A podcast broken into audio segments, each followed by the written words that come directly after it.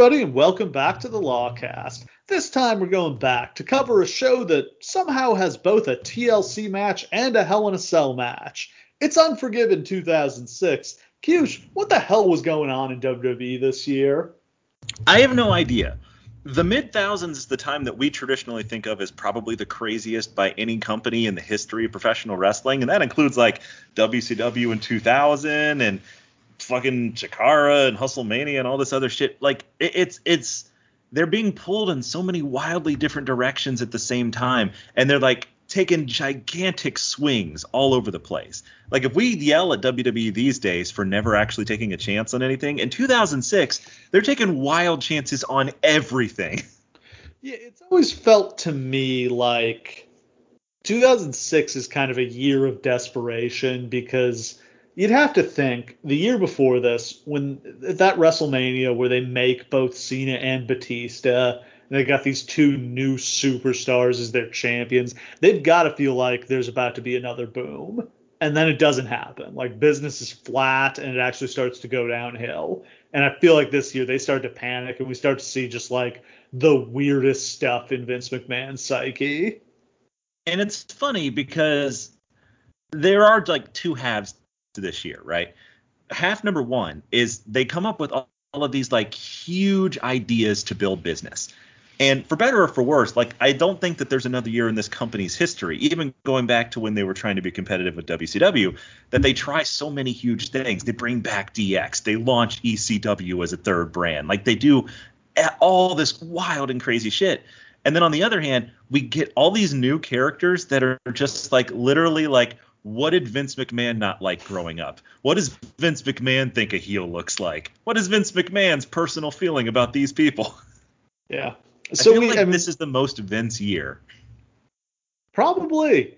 Um, yeah, a lot of weird things going on that we'll get to. I mean, so we've we've talked several times about ECW. I mean, they brought back ECW. It started off with a ton of promise with that first that awesome one night stand show where RVD won the title from Cena, and it almost immediately like it flopped right after that. Like even before RVD and Sabu had you know their drug incident, like the promotion was already a disaster. Their TV show was unwatchable. It was clear that Vince was going to end up firing Heyman and like remaking the show. Um, so of course RVD and Sabu get caught smoking weed in the car. They get suspended. They take the belt off RVD. He loses it to Edge loses the WWE title to Edge on Raw. Um, it was like Raw right before the Fourth of July, which is like usually a show where nothing would happen because it's a holiday, and instead they do a massive title change on it just because the situation necessitated it. And that's super wild. Like, can you remember anything that's ever really happened then? Because that's one of like the few holidays that Vince McMahon likes to celebrate so you always feel like he kind of mails it in like somebody yeah. just put together a red white and blue video package let's get the fuck out of here. Yeah like sometimes they'll do it sometimes they'll do a tape draw for that like depending if it actually falls on I mean particularly when it actually falls on the holiday which I don't think this one did. I feel like this was like the day before but that's still when when like the Fourth of July is that Tuesday, people are on vacation that weekend and that Monday. Like yeah, nobody was around to watch this show. And then I think on the Fourth of July proper, they had Van Dam lose the ECW title to the Big Show. Which at the time I I very clearly remember thinking was like, all right, well, this is the end of ECW. This is the stupidest shit in the whole world. Big Show's a total WWE guy. This isn't to work. Blah blah blah blah blah and maybe that wound up probably being the only good decision yeah. they make during the entire course of ECW. It Big Show res- probably the best thing career. about probably the best thing about ECW.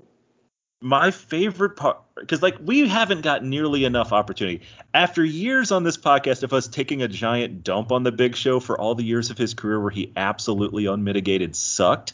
This is the one year of his career where he's fucking awesome. Yeah. Um, this was yeah this is probably the best he ever was this is like the last time it feels like he was both now he gets into better shape after this but also yeah just him as a mean nasty heel champion taking on the entire world was great and like brought legitimacy to ECW this really felt like what he always should have been all along, right? And he was finally in shape enough probably to do it, which made a big difference. But like literally, and maybe partly it was because most of the guys who were wrestling were like no name shitheads. Like it would be like wrestling like Balls Mahoney and stuff like that. So of course, and so he would just like casually throw them around like they were garbage. Like the the new finisher that he creates, where he puts them in the Cobra clutch and chokes them out, and then just tosses them across the ring like they're trash is one of the best finishers I've ever seen. Yeah. Uh, so SummerSlam 06 was a pretty weird card. Are you ready for this? Yeah. Cena or Edge beat Cena to retain the title, um, despite the match taking place in Cena's hometown of Boston. Uh, DX beat Vince and Shane McMahon despite interference from like literally every heel on the roster. Yep. Uh, Booker T retained the world heavyweight title by getting himself, himself disqualified against Batista. Uh, of course, him and Batista had been in a real fight, uh, filming a commercial for that show earlier in the year. Um, Ric Flair beat Mick Foley in an I Quit match by threatening Molina with a barbed wire baseball bat. Threatening who? Molina. Mick That's Foley's best friend. Yeah, best friends. And Hulk Hogan beat Randy Orton in his last WWE match ever. That is one of the weirdest shows that has ever been aired. Yeah. And the Big Show beat Sabu. And, and let's make this perfectly clear. This show that we're about to talk about is unquestionably a bigger show than the SummerSlam they put on, which makes no sense. Oh, this this this and um, that one we did where they had Cena and Roman at Unforgiven or Yeah. whatever. I think it was back. It may, I think that may have been a backlash, but it was in September. Um, no, it was No Mercy. That's right. Yeah. But yeah, And it two, had Lesnar Strowman too. yeah, there's like two times this has happened where somehow the September pay per view was bigger than SummerSlam, and this was one of them. It's just so fucking weird, isn't it? Like Yeah. it, it's this show. Like Matt, you could have put this exact show, picked three random SmackDown matches, and it would have been a pretty good SummerSlam, like one of the better ones. Why would you Uh, put a Hell in a Cell on a B pay per view? And a TLC match. Like, yeah. Are like this is not the only TLC match John Cena ever has, but this might be the most hardcore match John Cena ever wrestled in his entire career. We're gonna get into that. So yeah, this is the fallout from that SummerSlam. Uh, Foley and Flair's issue is over. Foley joined the Kiss My Ass Club to save Melina from being fired, and then she like kicked him in the balls and turned on him. I never understood what this whole Melina Mick Foley thing was about. I don't even really understood what Mick thought it was about. Like if Mick Foley just wanted to fuck Melina and that was the point, all right, like okay. I, I I've always I've often wondered how his wife watching this at home must have felt when he was like, I'm gonna have Melina be in every single fucking storyline that I'm a part of, or I'm not even coming to your fucking show. I'm like, okay, buddy. this year feels like a really critical like breaking point in Foley and Vince's relationship where to this point it seems like Vince had put a lot of trust in Foley's ideas because they had almost always delivered but this year where you get like both this whole weird thing with him and Melina and the Terry Funk thing from One Night Stand. It feels like this is when Vince is just like loses his faith in Mick. Yeah, if you read the Hardcore Diaries, which is unfortunately a very, very difficult read, like it's Mick is in a very bad mental place when he writes this book and during this period, and like he basically dema- like, demands, extorts, blackmails, does everything he can to get this Terry Funk match in the ring, and then it sucks. And I don't think he ever really recovers from that. I don't think his relationship with Vince ever really does. And also, this company just doesn't have a place for someone like Mick Foley in it anymore. Like he tries to do on commentary, that's a horrible fit, even though he's pretty good at it. yeah He just Mick Foley has not liked this company since the Attitude Era, and he's just had it just took him a while to realize it. No, so yeah, he has a couple more you know runs after this, but yeah, he's going to end up in TNA in the next couple years, which is its own thing that we've never really gotten to cover, unfortunately. The number of times that Steve's been like, "Hey, can we do that lockdown where Mick Foley wins the title?" and I'm like, "No, Steve, God, it's so the bad." Ultimate sacrifice match. Oh, the Ultimate Sacrifice match. We before this podcast turns to dust, we're going to cover that because I swear to God, it's one of the coolest concepts and worst at the same time for a match I've ever heard. I'm obsessed with the Ultimate Sacrifice match. Ultimate Sacrifice. Like everything from WCW has been resuscitated for AEW, but that's the one thing I wish they'd take from TNA. Just take the one thing. Um, so this is when they're still doing brand exclusive pay per views. So this is a Raw only show. That's why there's no Batista, no King Booker, no Rey Mysterio, etc. Except the Big Show is on here just because they need somebody to make the McMahon's credible. Yeah, Big Show just starts showing up everywhere because they're like, well, he's too fucking good for ECW. Let's just have him wrestle real people. Um, so Cena is going to get one last shot at Edge here. Um, the way they worked it is Edge agreed to face Cena as long. I think Cena offered him, you can name the time and you can name the match type. Just give me one more shot. Cena said he would leave Raw if he lost. Edge said, I want a TLC match in Toronto for Unforgiven. So this is so they'd already put Cena in a situation where they knew he would be booed at one night stand. This is when it feels like they real they're really starting to embrace the concept though. And like while I do feel like when this happened with Roman, they should have course corrected earlier. I kind of can see why they talk themselves into the being able to come out the other side because that's kind of what happens with Cena uh, eventually. They yeah. start to lean into it and they, they develop these crowds that are like half and half but are still passionate either way.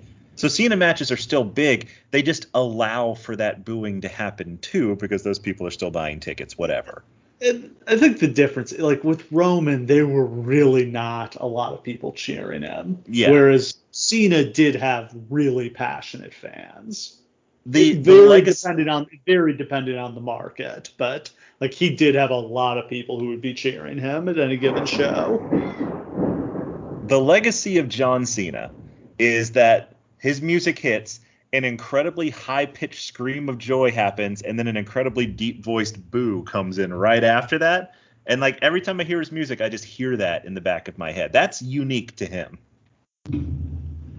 So they got to do one of their favorite angles where Cena or Edge threw Cena's spinner belt into the Long Island Sound. Yes. They're just obsessed with throwing belts into bodies of water. I do wonder, like, they don't go back in and get that belt, right? Like they threw it in the sea, like. But yeah, do you think somebody went in and got they, it? I don't know if they pre-tape it and it maybe like they switch out the belt. maybe they switch it out for a fake belt right before he throws it. Also, one of the best parts of that is that later in the show, Edge himself gets thrown into the yes. Long Island Sound and then almost gets a huge infection because it's disgusting in there. it's so dirty and his back was all torn up. Yeah. It, Cena it hit him with the FU into the water. And he says it was one of the stupidest things. He's jumped off of like 30 foot ladders, but that was the worst spot he ever did in his career. Oh, man. Uh, we've also got the McMahons against the Big Show and DX in a handicap Hell in a Cell match. That uh, is something else. I so like Shawn and Vince have been feuding for almost a year at this point. Like that started at the end of the previous year. They wrestled at WrestleMania and Shawn kicked his ass and killed him. And the feud continued. Vince made Shawn team up uh, with his tag team partner God against Vince and Shane, and uh, yeah, then they brought DX back, and everybody was yep. really excited at first, and then it turned out to be absolutely terrible. It's difficult to put this in context because if you weren't there at the time and you only kind of know now, this is something that we all speak about in like hushed voices because of what a miserable fucking disaster it was. And creatively, it's one of the worst things they've ever done with this company. But at the time, the first time that Shawn Michaels does that crotch chop, he gets like one of the biggest fucking pops. And then when later that night Triple H does the crotch chop too, it was like people were like frothing at the mouth to get DX back. Oh, I like, was so excited for it. But the, I mean, it just quickly became it just didn't work. They were too old for it, and Shawn is clearly not comfortable with it. Like While his I- heart is not in this. while I do agree with you, I also think that the much bigger problem is that when they looked at it and said, "All right, what should DX do?" They came up with the ideas for like the shittiest fucking pranks. Yeah. Even compared to like 99 DX going around literally pulling pranks on people like to be dickheads, these were even still goofier and shittier than that. Like just dumping like- turds yeah. from the ceiling and putting mm-hmm. chickens on screen. Yeah, spray painting I heart cock on Vince's limo and like And like yeah. and they would do it in such a cheesy way too. Like these are clearly like a bunch of middle-aged men trying to come up with like 20-year-old like style pranks. So like they do the graffiti on the building, but it would be like such so So professionally obviously done. fake. Yeah. Yeah. Like it, it wasn't like they were the ones actually doing it. It just sucked so bad. The worst angle in wrestling history is the one where they dress up as Vince and Shane Oh, and then they show the stand back video with Vince dancing in the 80s. Like the 40th time they've shown this shit on WWE TV. it was hilarious the first time. Yeah.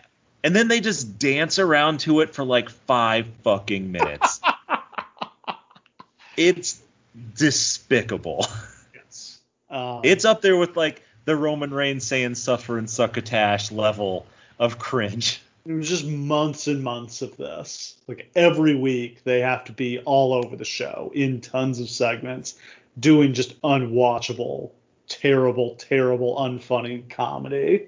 And what I will say is that this dynamic with Triple H and Shawn Michaels never really stopped until Shawn retires, right?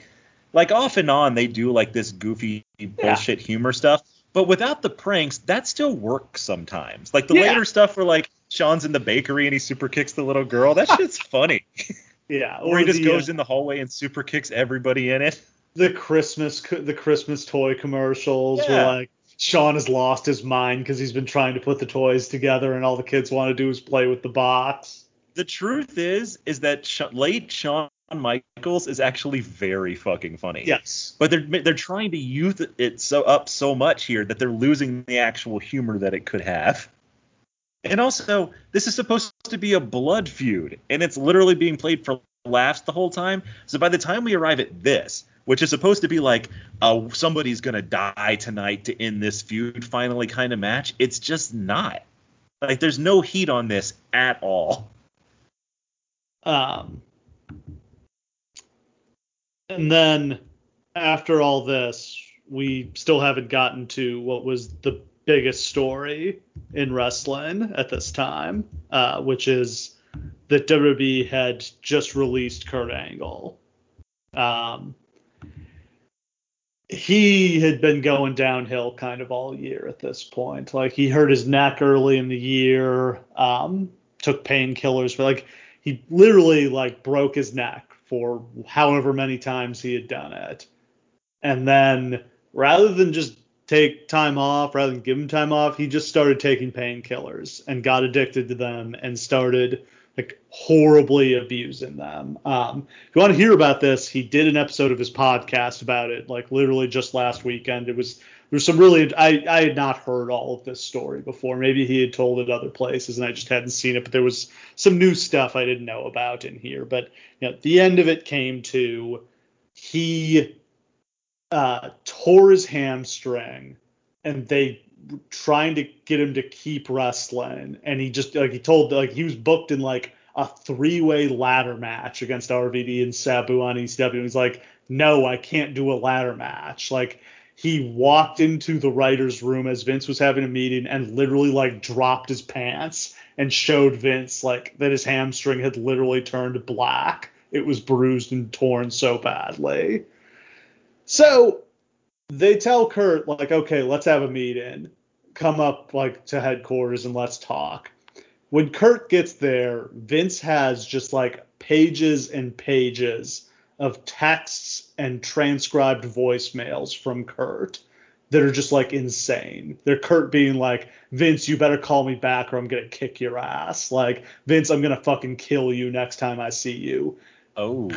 Kurt says he has no memory of like ever sending these, but it was like he was you he was getting so high on painkillers the other night every night he was blacking out like kurt's description of this is like literally a movie where like we've been seeing things from one character's perspective and at the end of the movie like we go back and see like what's actually been happening the whole time like this is where he realizes like he's completely lost control of himself and to WWE's credit, because genuinely to some extent it is, because they could have just kept riding that horse until it broke and died. Like that's a lot of what's actually going on at this time. This is in the middle of the time where like they won't let Shawn Michaels take a break, even though he asks every single year because they need him. They won't let Taker yeah. take a break.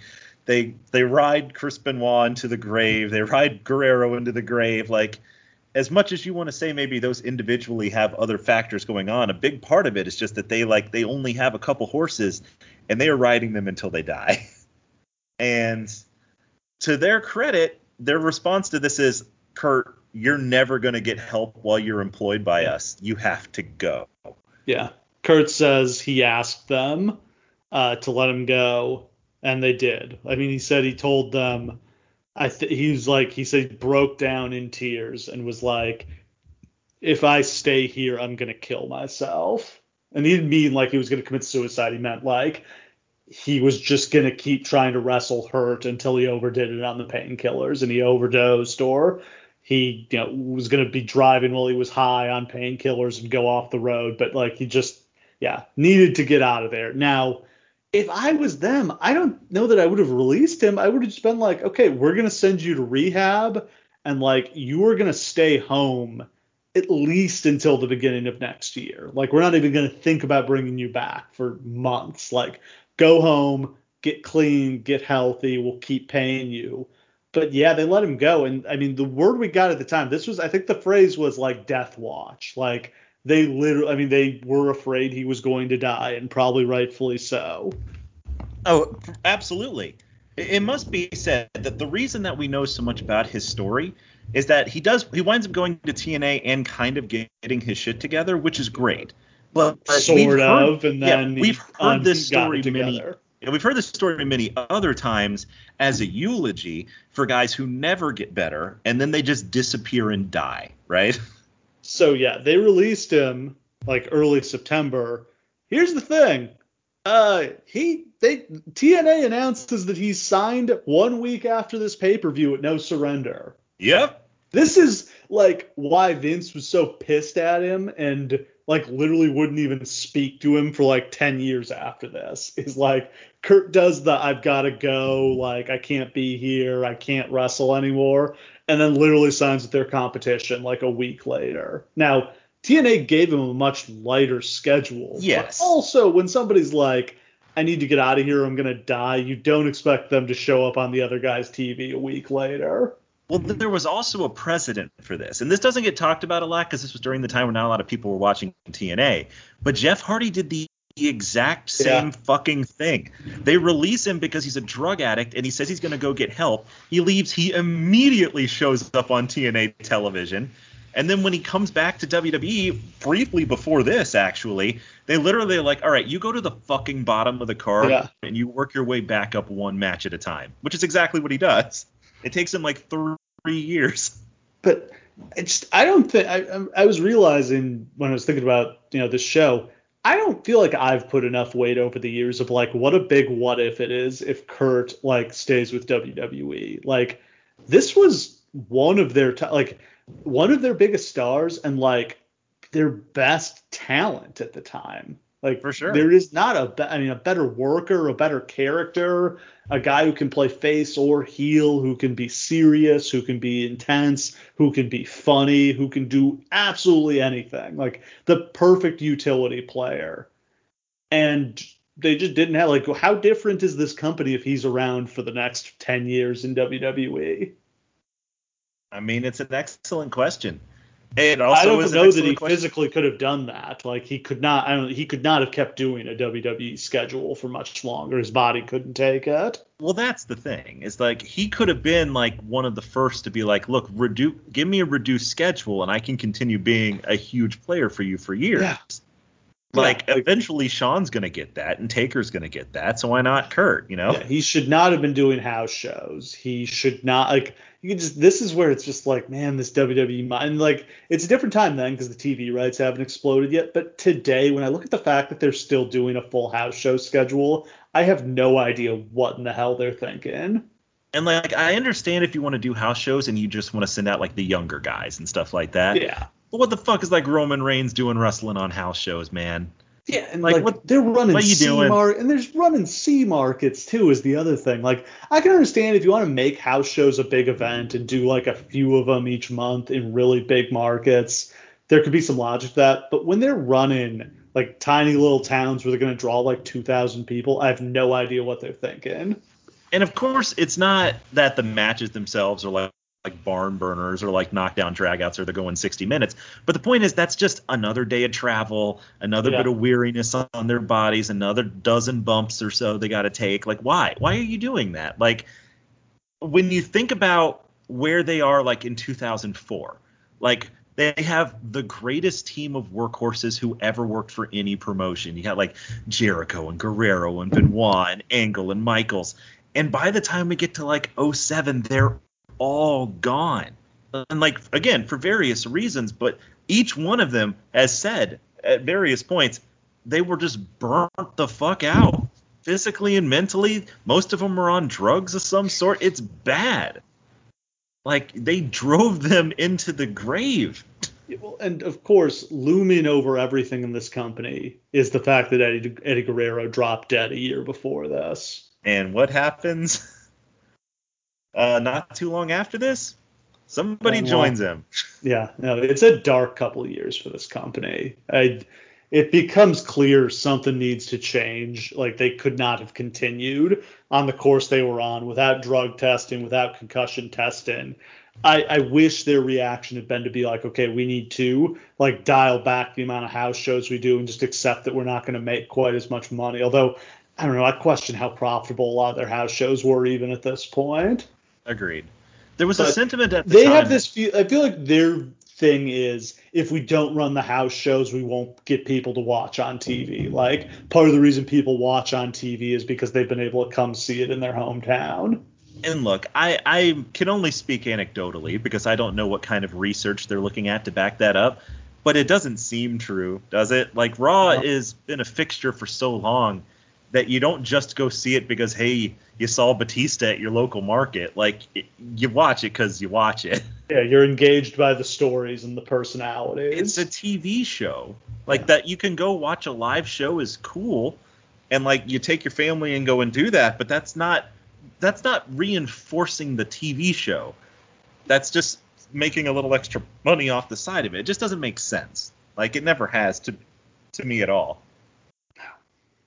Um, okay, so to get into the show, it's uh, Sunday, September 17th, 2006. We're at the Air Canada Center in Toronto, Canada. Place is sold out, over 16,000 in attendance. Uh, the show does 289,000 buys, which is actually up a decent amount from 243,000 the previous year when Cena versus Angle was the main event. I guess I'm not shocked this outdrew that. Like th- there was still some legitimacy to the Hell in a Cell at this point. Yeah, not I think JR says on this show that this was like the 13th Hell in a Cell match, Yeah. which means it's getting a little watered down now, but at least it, it's definitely something. And that show sucked if you want to go back and take a look at it. Like there's this is a much much much bigger show than that was. On commentary, of course, we've got the team of Jim Ross and Jerry Lawler, who were about what I would have expected them to be here. My favorite part of the commentary in this entire show is during the Hell in a Cell match. Lawler is trying so hard to be like his suck up to the McMahon's thing, so he keeps being like, "There's got to be some kind of uh, rules in this match. Why can't they do that? I don't understand." And JR being like, "We've called all 13 of these, Lawler. you know there's no damn rules." In the dark match, Super Crazy defeated Shelton Benjamin in seven minutes. That actually sounds kind of fun. I fucking wish that had been on this show, man. Yeah, Super Crazy had a really good run here in. WWE.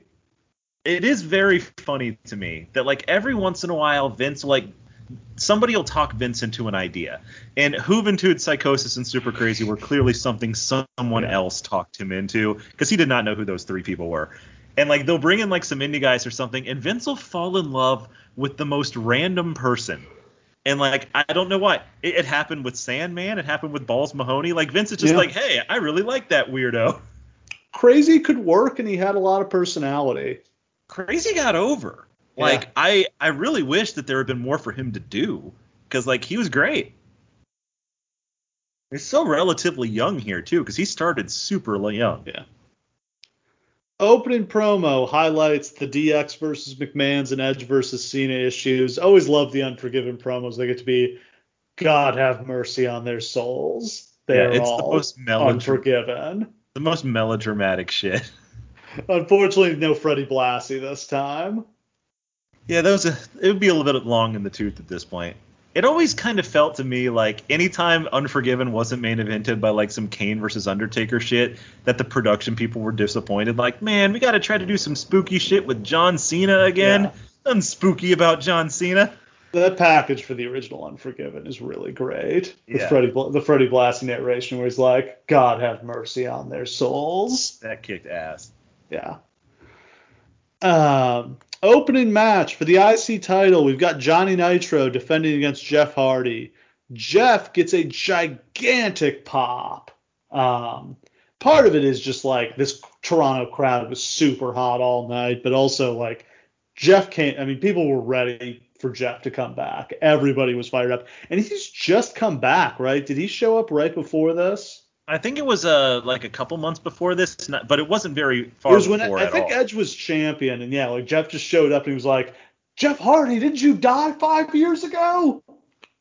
The funniest part is that, like, I think on this show during the match, Jim Ross says something like, Jeff Hardy's mysterious disappearance from Yes. WWE. Nobody knows where he's been since. What I a knock like that on was a shot at TNA. TNA. Yeah. Yeah. But, like, and literally what they do is they send Jeff Hardy down to the mid card and they're like, you're going to fucking stay down here until you prove you have your head on right. And he does. This is. This is probably the two-year stretch that is by far the best of Jeff Hardy's career Oh yeah. he is so determined to like to kind of shed that label of being like a no good drug addict lazy piece of shit that he's bringing it to every single fucking match 100% Yeah. and it's that version of jeff hardy is one of the coolest people in the history of wrestling two years after this, he gets that run with Triple H where he finally wins the belt, and yeah, just magical stuff. and that's what really works here is that he starts from the bottom and Yeah. he like wins a little bit and a little bit and a little bit and then he gets that match with like Orton that he doesn't quite win and he just can't quite win the big one for like a year and a half until he finally Yeah. does. It's an Oh, incredible yeah. story. I, he loses to Triple H so many times before he finally beats him. Like they really so milked that. close. Every time it was the like I think one of the finishes was like he literally hit the swanton and Triple H just kind of bridged him into a pin like right from there. And like that was one of the things that kind of like that Triple H was like a tweener during that point, but even Triple H is like, I hope you beat me someday, kid, but you're just not good enough yet. Yeah. So this turned out to be a much better match than I was expecting. Holy Um, shit, is this a good match? it's a very different match. Than, I mean, you see Jeff Hardy, Johnny Nitro opening match, you think 10 minute car crash. Instead, this is a very like methodical, like psychologically sound match where Nitro is just working on Jeff's knee and working the knee and slowing Jeff down. I mean, this is just kind of I feel like this is that era of WWE where they've really instilled in everybody like we are going back to fundamentals, we are going back to psychology, like pick a body part and work it. Like definitely feels like the like Michael Hayes, like Dusty Rhodes, like old timer influence has really taken hold here. And this was like the last era of like really good intercontinental wrestling until like the Miz takes it over like a decade later. Um, this is, I think Nitro was always super underrated because people just saw him as like a flips guy, and like it, it wasn't really a surprise when he got super over later on because he just had so much to his game. He's still extremely new to the business. He was in Tough Enough like three years before this. For him Yeah. to be this good here is fucking ridiculous. Yeah. Um, after Nitro's worked the knee for a while, he goes for a corkscrew moonsault, but Hardy gets out of the way. Uh, they fight on the top rope. Nitro goes for a Hurricane Rana, but Hardy blocks it. Hardy hits the Swanton bomb, but Nitro gets his foot on the ropes. Um, JR says something like um, even a Pac 10 referee could see that. I had to look up what this was referencing. Oklahoma had lost to Oregon the previous day on a blown Ah, call. Yeah. I see. had to look this one up. Um, Not that that would have even been super relevant at the time, as Dude. either one was like the super powerhouse in Not 2006. anyone other than Jim Ross, no. Um, Nitro gets control back. He continues to work on Hardy's leg. They're dueling, let's go Hardy, let's go Nitro chance. Um, Nitro comes off the top for a Hurricane Rana, but Hardy counters with a power bomb. Melina, who got knocked off the apron earlier, like takes her boot off, hits Hardy with it, and Nitro gets the pin in 17 minutes. Much longer than I was expecting, but very good opener. Yeah, this one was dynamite. I was kind of half paying attention to it because I kind of half pay attention to most opening matches at WWE shows from this time, and like this got my total attention. Like I can't overstate. We've watched Jeff Hardy do mostly the same moveset since 2000, right? He's still doing it. But like he was never crisper. He was never like more into it. He was never more focused, taking better bumps. Like this is the best of Jeff Hardy. And the best of Jeff Hardy is one of the best wrestlers we've ever seen. And so for him and Johnny Nitro to like go off like this, this wasn't the only time either. I feel like every pay-per-view for like a year and a half straight, it was either these two or Mixon, Carlito, or Shelton Benjamin Yeah. or somebody else. And they were just tearing the place down every night.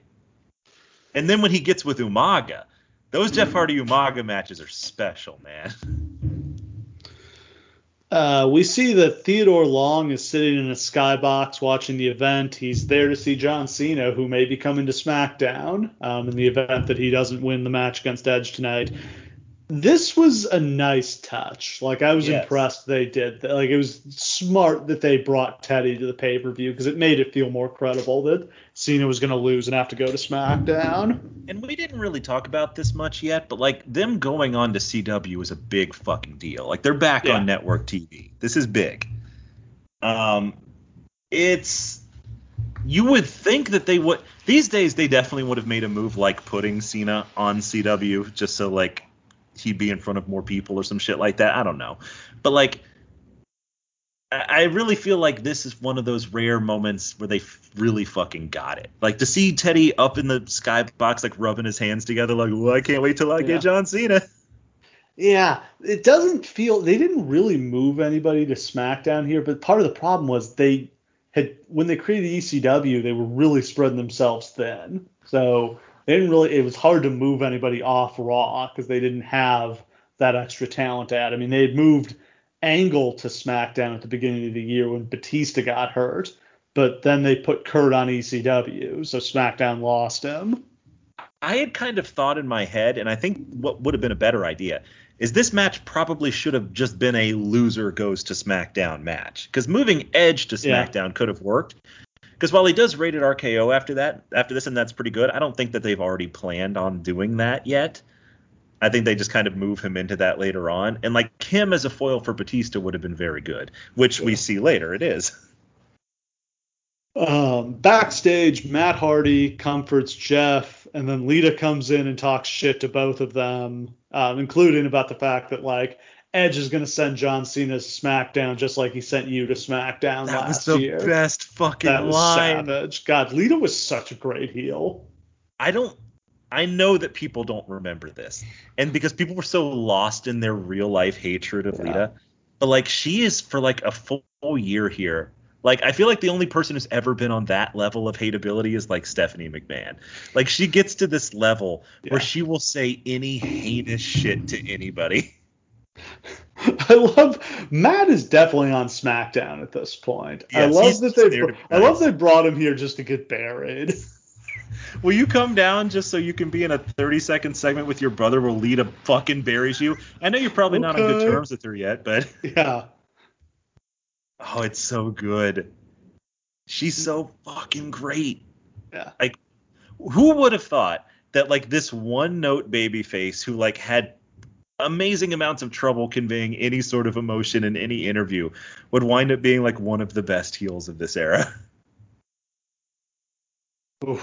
Uh, next up, we've got Umaga versus Kane in a Hoss match. Um, this issue started at SummerSlam. Uh, the McMahons recruited Umaga to help them in their match against DX. It was like li- they got like half the heels on the roster to interfere in that one. Um, DX tricked Kane into interfering on their behalf by telling him that like Vince had been talking shit about him behind his back, saying he wasn't a real monster anymore and Umaga was way better. So Kane showed up and attacked Umaga and ran him off. DX should have been a lot more stuff like that. Like Yeah. shenanigans, not so much goofy prank shit. but yeah, so that leads the way to I feel like this whole era for Kane is just Kane versus other big guy in unwatchable match. Yeah. Um, Armando Alejandro Estrada does a pretty good pre-match promo hyping up Umaga. This Yes. guy just had bucket loads of charisma. I don't know how like we never really got the opportunity to talk about Armando Estrada before. I think we talked about him in passing when we did the WrestleMania where he was just kind of there. Um this guy was unbelievable. So much so that he like he outshined Umaga so much and Yeah. almost turned the whole act babyface because he got so over.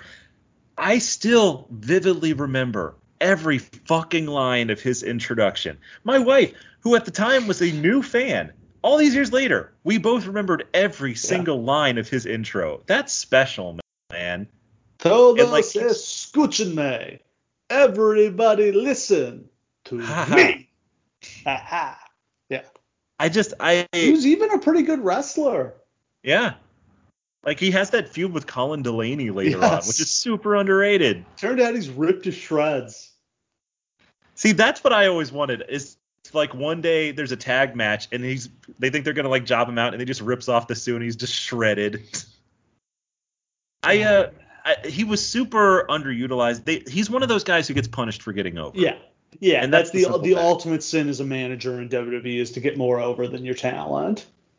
and like which is a bummer because I, I realize that it's not super easy to find places to use people like that. It's not like he can just work on commentary. They tried him there, he didn't work. They, he tried him as a GM later on, that doesn't fucking work. Like he's not a great fit for anything else. But that's fine.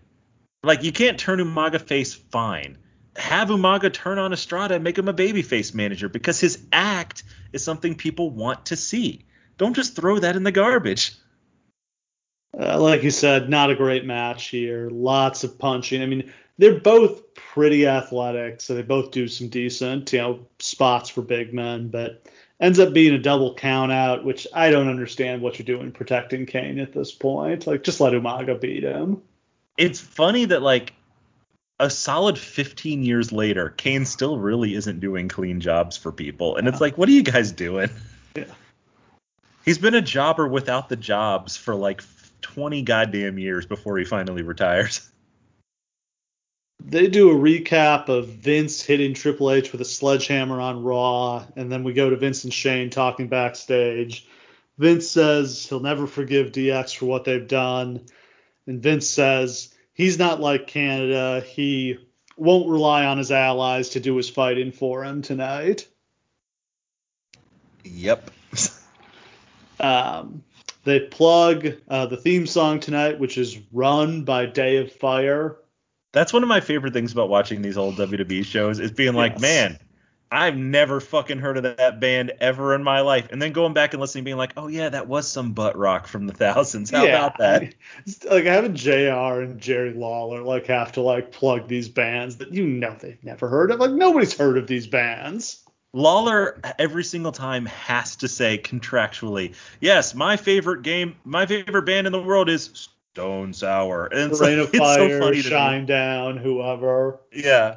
Yes, I listen to it all the time. Yeah, I'm sure you do on at the farm in Memphis, Jay. That's nothing. What all that's all you listen to is Shinedown. Next up for the tag titles, we've got the Spirit Squad defending against the Highlanders. Uh, tough times for the tag division here in 2006. I kind of dug the Highlanders, but they never got Yeah. over. They never really got over though. Right in the middle of them trying to get over, unfortunately, Robbie goes to a TNA Yes. show. They put him on screen with his wrestling name underneath, and he gets fired for it. Yeah, like he said, he literally got a phone call like five minutes after it happened. Somebody, the funny thing is, yeah, somebody was watching TNA and saw him and stooged on him immediately. Which that's also some hilarious shit. Is like, what did he do wrong? That both fucking brands were in the same area. He just went to a wrestling show. Yeah. But yeah, because TNA was just like, oh hey, a wrestler in the audience, let's put him on television, and Let's you can see him. him. When you, Yeah. you can see him in his seat on the broadcast when you realize the camera's on him. He tries to sink down into his jacket. I yeah, I do feel bad for him. What a But fucking monster Dixie Carter is to let that happen. he later, I think, said like he was basically he just didn't care if he got fired at this point. I don't know if he was trying to get fired, but like he just didn't care. Like he Yeah, wanted to get out of. WWE. soon after this, yeah. Um, the Spirit Squad, I don't think people like we always mention them as like, oh, oh, what a fucking joke the Spirit Squad was. LOL. Not enough is made of the fact that this is four of the best talents that they have in development. Like, I want you to imagine this is the base exact same idea as the Shield, except they bring them up as male cheerleaders instead of awesome ass kickers. That's the whole premise here. Is let's call up literally the best people we have in development. The only person they did not call up who was ready for a call up at this point, do you know who it is? Who No. They they it was suggested that he could have been a member of this, but they replaced him with Mitch. And that is? Mr. Cody Rhodes. Oh he was tag God, team that- partners with Johnny. That would have been such like everything continuing to be a rib on the Rhodes. I'm amazed they didn't do it, honestly. Yeah. And and the some, Spirit give him a polka dot cheerleader uniform. and the Spirit Squad is such a Vince thing. Like what Vince thinking about like, man, who were the shit like who's the most hateable person in high school? Who who can you just not take seriously? Male cheerleaders. Yeah. And I feel like I I've said this before, but they were neither good enough nor bad enough at the cheerleading for it to work. That's the thing. Is there a bunch of young athletic guys? They just kind of look like the male cheerleaders you see on ESPN. Like they're not offensive in any way. Like it's just They couldn't do the cheers well, but it also didn't feel like they were supposed to be bad. It was kind of just in the middle. what they were trying to portray was like sort of a frat boy version of the Mean Street Posse, Yeah. which may have gotten over a lot more because that's what they actually were. It's just a bunch of young twenty something dickheads. The male cheerleader aspect just like threw the whole thing to the side. Yeah. So, of course, included in this is Nikki, Nick Nemeth, aka Dolph Ziggler. He's the only person who retains a career. Yeah, somehow survived this. I mean, Kenny, Kenny Dykstra, Ken Doane was somebody they clearly saw the world in, and it didn't work out. he was like their new Randy Orton. Like Yeah. he was like the guy post like Cena, Orton, Lesnar, all of them. He was like the biggest prospect they had developed in ten years. Yeah. Ric Flair put him over Yeah, like they thought repeatedly. they gave him the name Kenny Dykstra. Why? Lenny Dykstra is a famous sounded- baseball player. That's that had to have been another Vince thing. Just like yeah, Yeah. he's like Lenny Dykstra. Everyone knows that reference. Fuck me. I they they ruined his career. He goes from like no doubt will one day main event a WrestleMania to no doubt is getting jobbed on Heat and also John Cena steals his girlfriend. Yeah. Oh, this is a pretty standard tag match. The Spirit Squad get the win after Johnny, who was not in the match, hits a kick and Kenny follows up with a face buster. It's just kind of a standard tag match. It's the Johnny go round. Yeah. Yeah. All Yeah. right. And here in the middle of the show, we've got our Hell in a Cell match with DX against the McMahons and the Big Show. Um, this is the first time they used the expanded cell, the one they they still use this. I mean, they probably they've changed since then because it's it's red now for some reason, which I hated having color. Um, Agreed.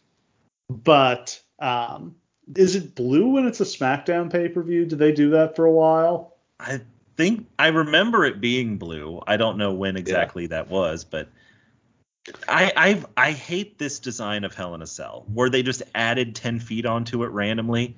That's not functional in any way. It just it looks weird. It, Like- yeah, I like, I like- the claustrophobia of the old Yes. one. But It it, doesn't the problem like- was it was hard for guys couldn't do top rope moves in the old one. It was a real struggle.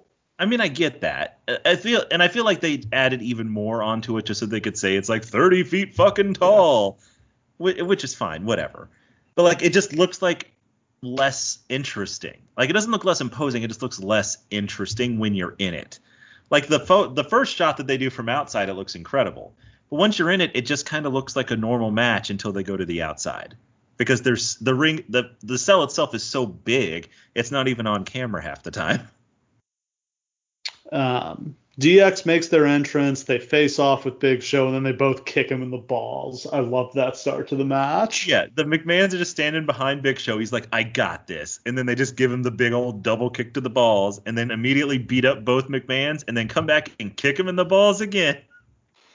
Um, there's a super loud "You screwed Brett" chant at the start of the match. The Yeah, announcer sheepishly refused to acknowledge it. This is the point where I have to point out that, like, despite the fact that the McMahons and Big Show are obviously gigantic heels, in this match, mm, they Yeah. DX are the heels in this match, right? Yeah, yeah, I, you get some sympathy for Vince and Shane the way they're just getting their asses kicked here. They're both super juice, like Yeah. tons of blood from both of them. The crowd hates Shawn Michaels here. Yes. like they- they're they like Triple H just fine, but we're in Canada, right? The crowd is ambivalent towards Triple H and the Big Show and Shane. And, well, the crowd's ambivalent towards Big Show and Vince. The crowd loves Shane, which is the problem whenever you put Shane on TV. Is everything he does looks cool, so everyone Yeah. starts cheering for it. Especially this year where like I, just, he when he was wearing his pinstripe suits and just Yes. looked like a mafia don's son. Like They yeah, were on to something with this Shane, honestly. yeah. The Shane who was like had to like back up Vince even though he knew everything he was doing was a horrible idea. when Vince is like yelling at God to smite him in the church, and Shane just kind of, cat you know, kind of just like quietly steps a couple steps away. Yeah, Vince literally screams, "Smite me down now, God!" And Vince just like, mm, mm. that About is that. a top five funniest moment in WWE history. Um, Big Show recovers and catches Shawn out of the air as he's going for an elbow drop, and then it's just kind of like. Big Show looks like such a badass here because he can take he just takes Triple H and Shawn at the same time. Like he just beats them both down. Vince and Shane are basically a non-factor in this match. They just take punishment. Big Show literally fights DX to a standstill by himself. Yeah. Shane hits the Van Terminator. Um, Shawn and Triple H both blade, so we've got quadruple juice. I didn't catch if Big Show bladed here. I don't I think don't he did. Wouldn't This- this- subject wouldn't subject him to any further indignity. This is where I kind of started to think about this. You know how Vince always does like the morality police on every new promotion, being like, "Oh, they blade. Yeah. We don't do that." Ha ha ha. Has Vince McMahon ever had a match where he didn't blade in his entire life? Not many of them. I can't think of any match he's ever had where he didn't do a blade job. Yeah. What a fucking weirdo. Big Show hits a Vader bomb on Shawn. Yo, he's a Vader bomb. this show kicks ass, man. Yeah. Uh, Triple H comes in to make a comeback, but Big Show shuts it down. Uh, Vince drops his britches to make Shawn kiss his ass, but Triple H breaks that up. It was funny. Like the camera obviously wasn't supposed to be on this angle, but Triple H punches Vince in the face and he falls down, and then you watch Vince like feverishly buckling his pants back up on the ground. Uh, Vince holds Shawn for a splash from Big Show, but Shawn manages to pull Vince into the line of fire. DX fires up. Shawn hits an atomic drop. Uh, Triple H hits a spine buster on Shane. Um, they wrap a chair around Shane's neck, and Shawn hits an elbow drop on him. they just they toast Shane for like a minute straight with like Yeah. 20 moves. Uh, Show comes back in. He takes out DX. Triple H hits him with a chair. and then like puts his head in the steps and hits the steps with the chair, which I love that spot because it's completely safe, but it looks incredible. It makes this huge noise. And it's one of those things that like if you're not in the first couple rows of seats, you don't see how fake it looks like it does Yeah. on TV. All you hear is the sound and so everybody pops for it. um, sweet chin music on Big Show. That knocks him down and he's like bent over the ropes. DX pull his trunks down and shove Vince's face into his giant ass. Now, let's talk about this, I- ladies and gentlemen. I laughed so hard at this. The moment where they just grab his tights and in one smooth motion yank it down God. just enough to expose the crack, but not enough to expose his balls. I don't know if they practiced that to make sure they didn't They expose too much. They must have. I bet they did that ten times backstage. I love the idea of Show leaned over table being like, nope, I can feel the draft on my balls too far. nope, they can see my taint. We're gonna need to Like- see that again. Imagine your big show and like you've worked so hard to make yourself into a credible monster again. They call you up for this big feud and you're like, fuck yeah, I'm back in business. I'm in the main events again. This is great. And then Vince is just like, they're going to shove my head right up your ass. It's such good shit. Don't eat any burritos that day. God. Because here's the thing, like I'm not saying Big Show's gross or whatever, but most of the Kiss My Ass Club stuff is right on the cheek, and Yeah. it's not. Even when Vince got his face shoved into Rikishi's ass, Rikishi hadn't wrestled for 20 minutes right beforehand. No, and Rikishi had underwear on. Yeah, this there's no underwear. Big Show's been wrestling for 20 minutes in a singlet. Like you're going into the swamp, brother. Oh, Jesus Christ. Oh, according to New Jack, Terry Reynolds would have loved that. Jesus Christ, Steve. Jesus Christ. May he rest in peace. Jesus.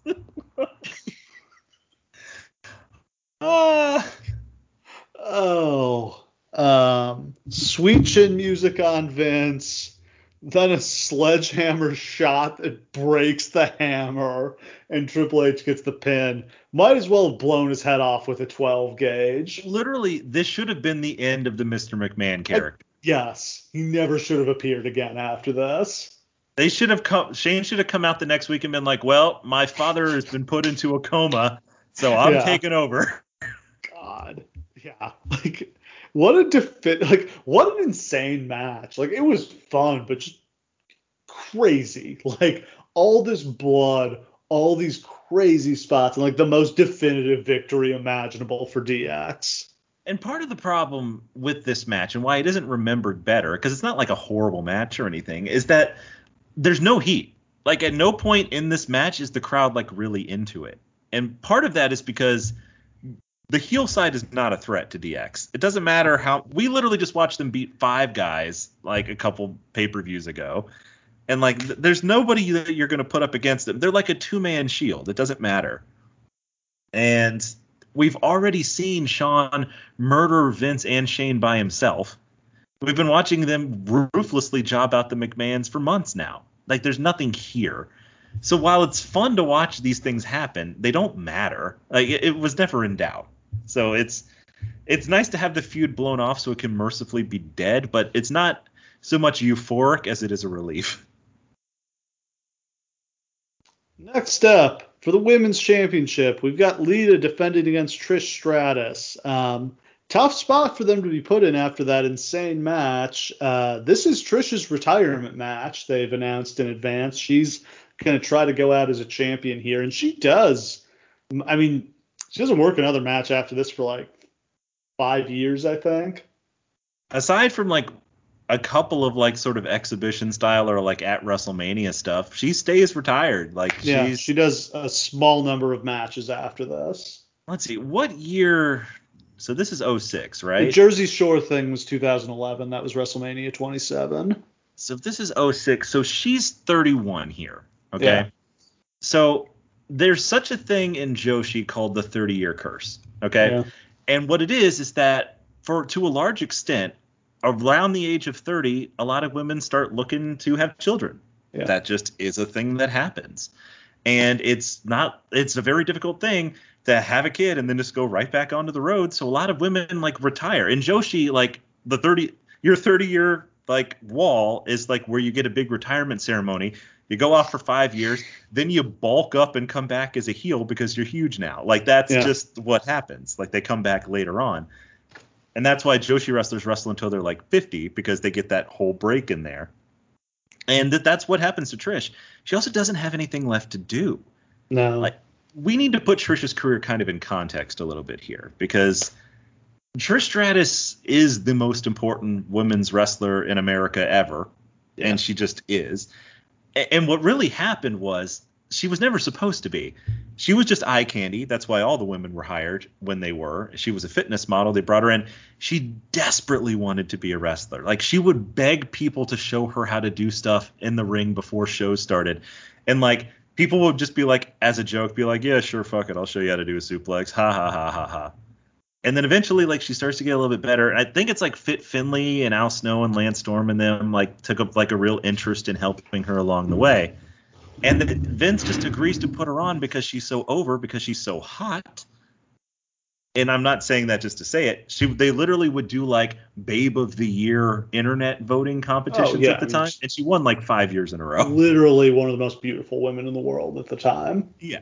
Like there's no question about that. So Vince would just kind of like indulge her and be like, Yeah, yeah, sure, you can have some matches. Yeah, go on out there, like get the crowd some TNA, blah blah blah blah and she was so fucking determined to make it something credible and not just like what like the Torrie Wilsons and Stacy Keibler's of the world were doing in their matches. And over time, she got genuinely good. And over time, she became like an actual character on the show. And she's really the only one that did. Her and Lita were the only ones who ever rose above just like just kind of being there. And when she decided to retire, look at the women's roster of this era. Like nobody had come along yet like Mickie James had just come along and was there, but aside from her, the new generation of women doesn't come for another 14 years or whatever. like she had done it all. And thank God that she did, because the vast majority of those women, from Sasha Banks to Charlotte Flair to yeah. everybody, credit her with being the reason they got into it. Shimmer exists because of the sheer number of women who watched Trish Stratus and wanted to get into the business and had nowhere to learn and develop. So a whole promotion is founded for that exact purpose. Like yeah. Trish builds the women's revolution on her back. Without back. Trish Stratus, it's entirely possible that like American women's wrestling just stays dead. Yeah, or at least just becomes like a couple of shitty exhibition matches here and there for like TNA value. You know what I mean? Yeah. Because everything that wasn't done by her stayed that way. Like where where Trish wasn't involved, it was still just tits and ass. She brought a different level to it and fuck me, man. We owe her a debt of gratitude. Whenever she comes out and everybody cheers, I still feel like the fan base may not totally understand how important she is. She's yeah. to thank for everything. It's amazing. Uh, she, of course, gets a huge pop in her hometown here. Um, she starts fast with a head scissor off the steps. Lita gets control, but she misses a moonsault. Um, Lita keeps the advantage, beats on Trish for a while. Trish catches Lita with a neck breaker, and then she does that handstand hurricanrana that always looks so awesome off the top oh, rope. Love that thing. Uh, Trish with a chick kick for a close two count. She goes for Stratusfaction. Lita blocks it. Trish rolls through, locks on the sharpshooter, and Lita gives up. A pretty good match, but an amazing moment for Trish to get the win in her hometown in her final match and with the sharpshooter. That was even cooler. And she knew just how to work it, where they almost get to the ropes and then you pull them back and you really cinch it in as the crowd goes wild. Like I think I don't think it's weird to say that I think that she gets the, by far the biggest pop of anybody on this show, and the crowd is the crowd really feels like it's here specifically for her. Like for the entirety of the show, like you almost like the signs in the crowd are all for Trish. Like there have been other wrestlers who have been from Toronto, and somehow Trish made that her city, which is very cool. Including another one in the main event who never quite Edge never really got that reaction in Toronto. It was all about Trish. Uh, Todd Grisham then interviews Randy Orton. He says no one cares about Trish's retirement. He says Trish is the past. And in the past, Randy Orton became the youngest world champion in history back in 2004 in this building. He then calls Trish a bitch and says he's going to make Carlito his bitch. That is just, quite a heel promo. So they're doing this thing where Carlito and Trish are sort of in a will they won't they soap opera relationship. They they were trying to push this. Trish wanted no part of it. It was very obvious, and she retires in the middle of it, which she obviously does not tell them far in advance. So the idea here is that like Carlito's fighting Randy sort of for her honor, but on the in the match right after her retirement. It probably would have made more sense for that to happen before her match, but whatever. I just want you guys to imagine that like at WrestleMania 24, Ric Flair loses to Shawn Michaels. It's his last match. He retires. In the very next segment, Randy Orton comes out and is like, "Yeah, Ric Flair's an old bitch." he should have done that. It, it, she should have. That actually would have been very. That would have been awesome. But like that that sort of thing doesn't happen to other people. Like so, even though Trish, they do give her more of a send off than they ever have for any woman before. It's still well behind what they would another legend on her level. Um, Orton comes out just looking like a million bucks here. God, he's like, such a fucking stud. He's got the pyro entrance. He's got like the eight pack abs. Uh, I liked. I thought he looked better before he got the tattoo. Before he got like his whole sleeves done. Um, like I think he looks better with the spiky hair than kind of the bald head he went with later on. He looks cooler now. Don't get me wrong. Like he looks awesome. Uh, but right here, he's such a consummate heel because if yeah. you look at this person, you what could never like dickhead. You could never like this person. No. This like trust fund frat boy looking piece of shit who is a complete natural, has had everything handed to him. He thinks he's so fucking perfect, and he is, and that's the problem. And like this is the time where he's decided to like I'm going to be the least exciting wrestler of all time. My signature move is going to be to put people in headlocks and yank on that shit like I'm trying to pull their head off. And then I'm just going to stomp on each part of their body one by one for 5 minutes. And uh, I loved it. This feels like it was this feud feels like it was like last straw for Carlito. Like. I feel like this was the last time they seriously considered pushing him because his next big program after this is the one where Flair calls him out for being a lazy piece of shit. And like Carlito and Orton are an interesting case because for both of them, they're both so fucking natural in the ring that it almost feels like it's too easy, right? There have been a lot of times with Orton where it just seems like he just kind of coasts by being incredibly good and able to do anything.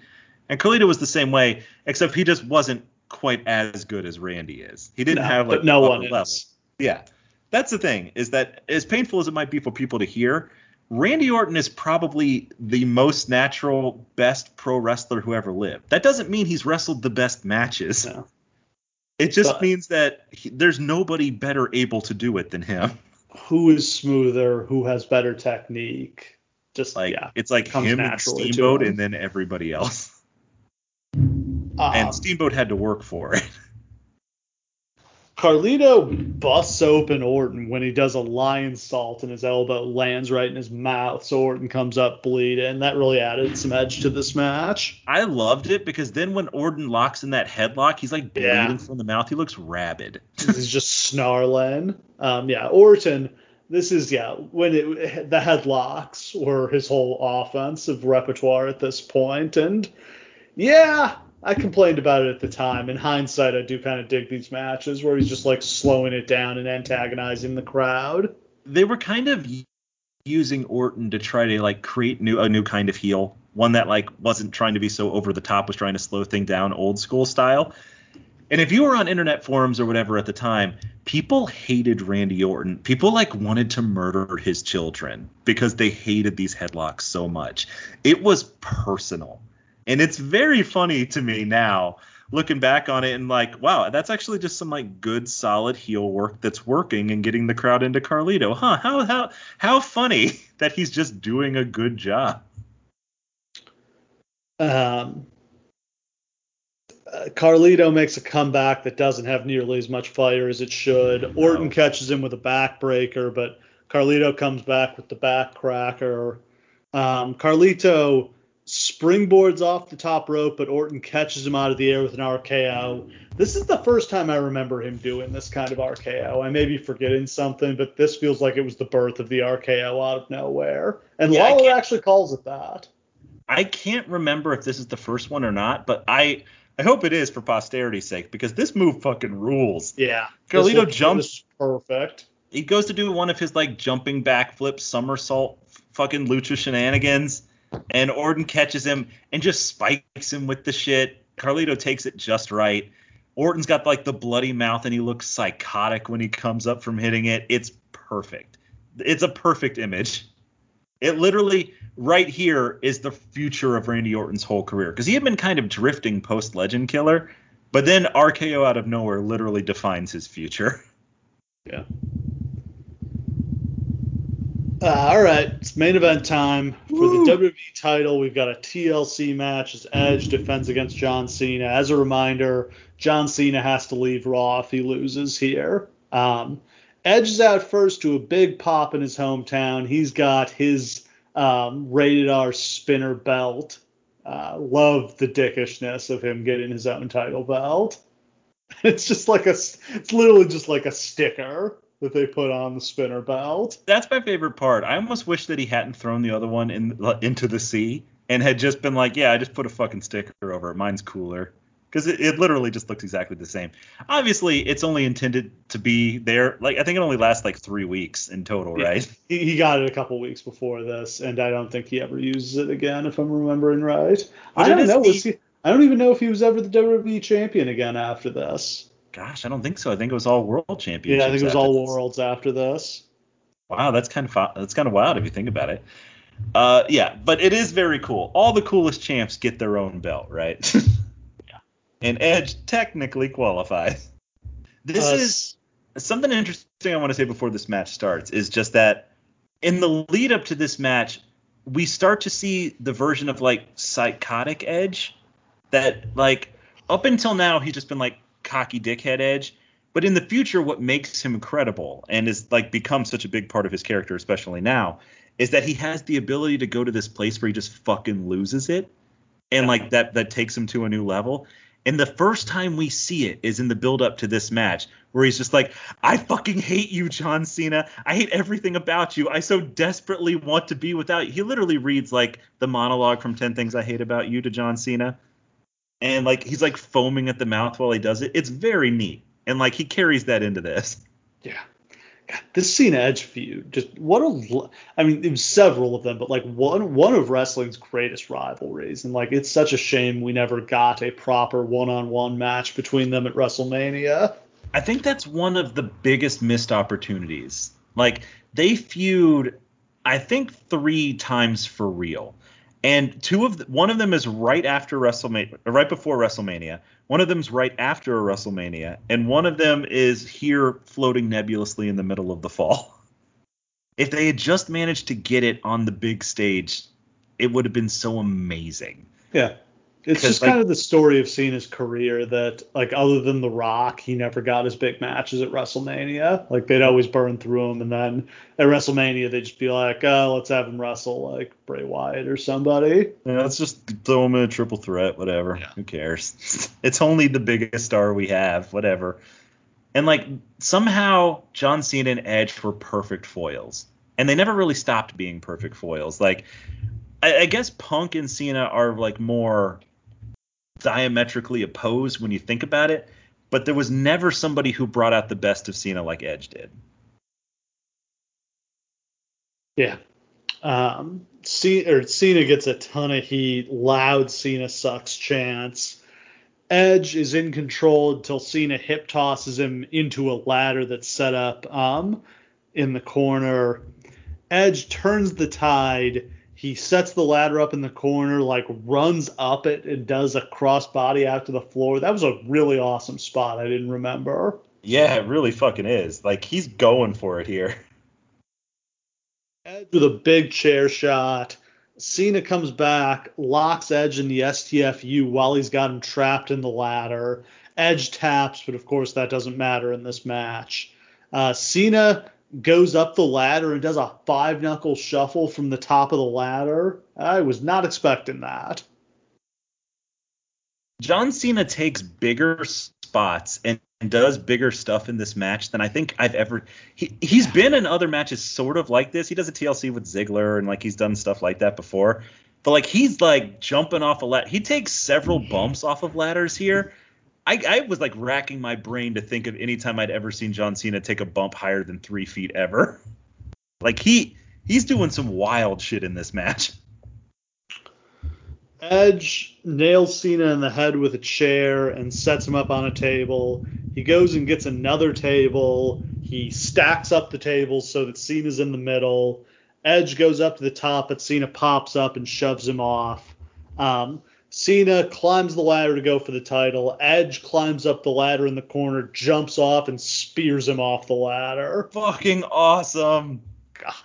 Yeah, these guys just went all out in this match. This is an insane amount of bumps. I don't want to say that Edge probably laid out most of this match, though. At this point, there's yeah. literally no better expert on ladder matches in all of creation than Edge. I don't is. think Cena had ever been in a ladder match before this. I seriously fucking doubt it, dude. They and like doing but, ladder matches in OVW, were they? No, but like as good as this comes off, it's incredible too, because this is not Cena's style he's never up to this point been in, as far as I'm aware, any sort of like he had been in like only like a couple of gimmick matches at all, and they'd all been like bloody brawls. It hadn't yeah, been like this. this was not this kind of spot fest that I can remember from him before this. But he rises to the occasion completely. Like all of these spots are fucking awesome. Like he takes the spear like a champion. Edge goes for a crossbody. Cena catches him out of the air, gets him up for the FU. Cena tries to climb up the ladder, but Cena powers bombs him off the ladder into yeah. another ladder. Ouch. Yeah, he does. they go to the floor. Cena hits Edge with a chair. Cena climbs the ladder again. Lita runs out and tips the ladder over, so Cena crashes through a table out on the floor. That was way bigger bump than I was expecting. I thought he was just going to hit the ropes. Is this the biggest bump of his entire career? I think so. Nothing like, else is I, really jumping out at me. This bump is unbel- It's literally just one table by itself, and it's not long ways like they normally do. It's horizontal, so you have to. Like, he has to like turn his body in midair and try to fall through it like he's landing in a bathtub. And it bumps in such a way so that like the strap around the table doesn't break, so he winds up like snapping his neck against that. This is a huge fucking bump, and like I can't get over that it's John Cena taking it. It's not fucking Jeff Hardy. This is not what he does. And I'm sure the reason we've never seen him do it again is I bet you Vince McMahon had his butthole so puckered backstage watching the only star he has left fall through tables and shit. Um, Edge climbs the ladder. Cena gets back in the ring. Lita hits Cena with a chair. He falls into the ladder, so that knocks the ladder down. Edge flies out of the ring through two tables on the floor. Well, he missed one of them, but he goes through the other one. If I have one criticism about this match, it's probably that there were like big enough bumps to end this match like two yes. or three times, and then they just kind of keep coming back. Oh, they don't the really last one is so awesome though. Yeah, the last one's worth it, but I mean, Edge comes back into the ring like uh, basically one minute after he takes that yeah. giant bump through tables, which has put people out before. Uh, Cena hits the FU on Lita.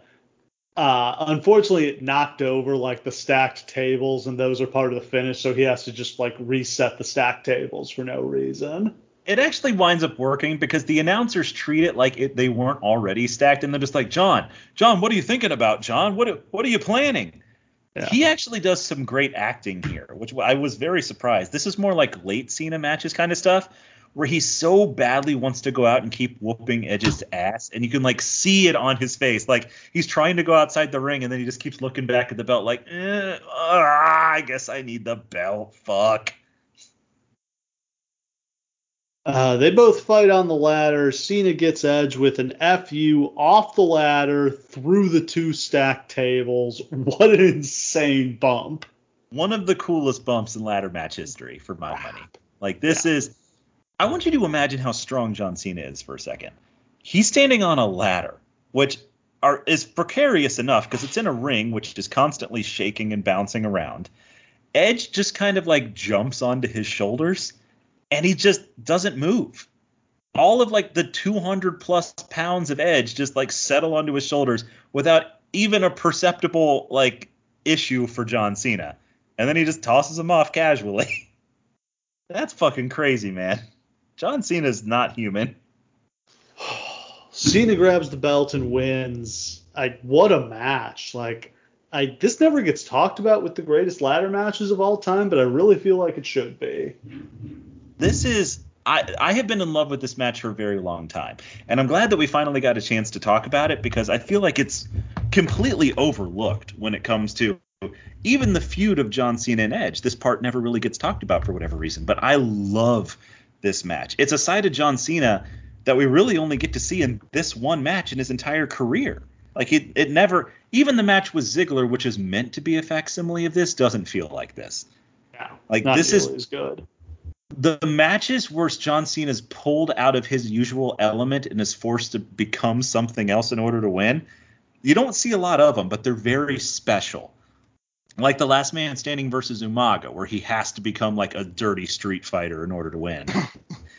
like those are the coolest kinds of John Cena matches they have become more and more rare over time because or like Cena having to wrestle Punk in Chicago under those circumstances, or RVD in the ECW arena, or Brian when Brian's got all the momentum in the world. Those are the most special John Cena matches. This one holds a special place in my heart.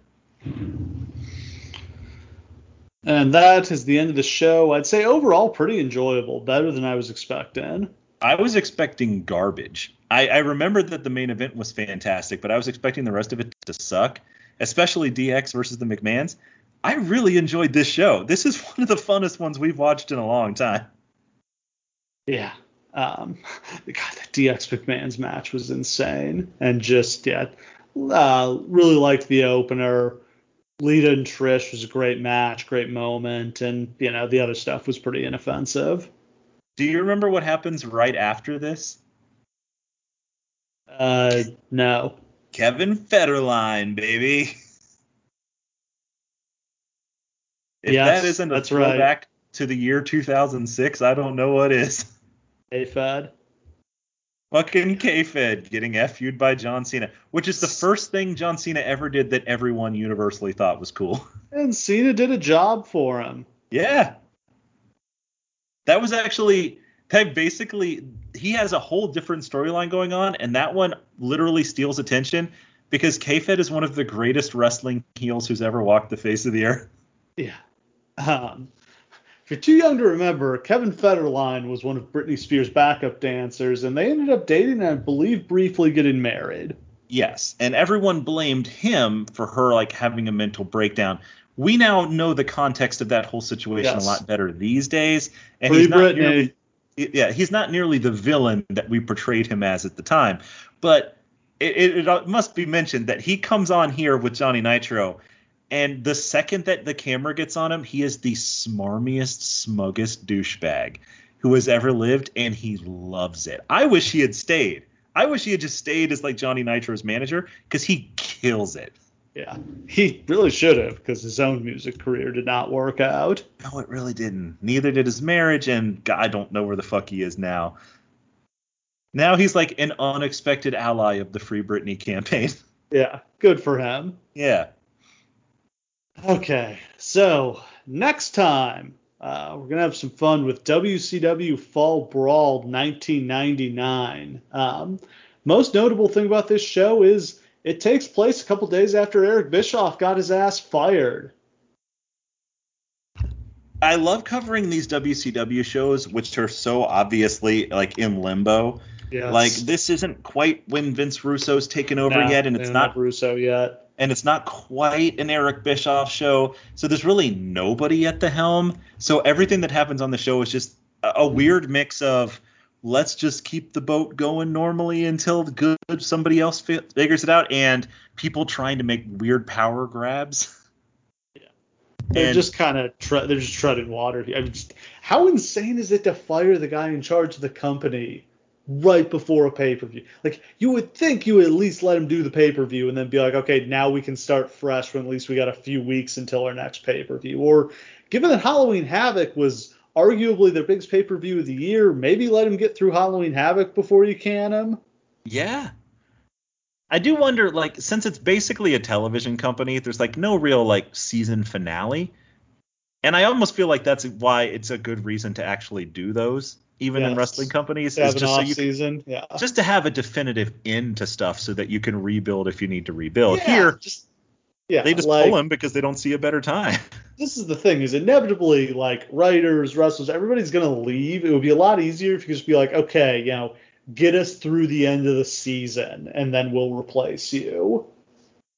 I've never understood why they don't do that with WrestleMania. It, I don't understand why they don't just be like, WrestleMania is the end of all of the storylines for the past year. We start fresh on Monday with a whole new crop of motherfuckers.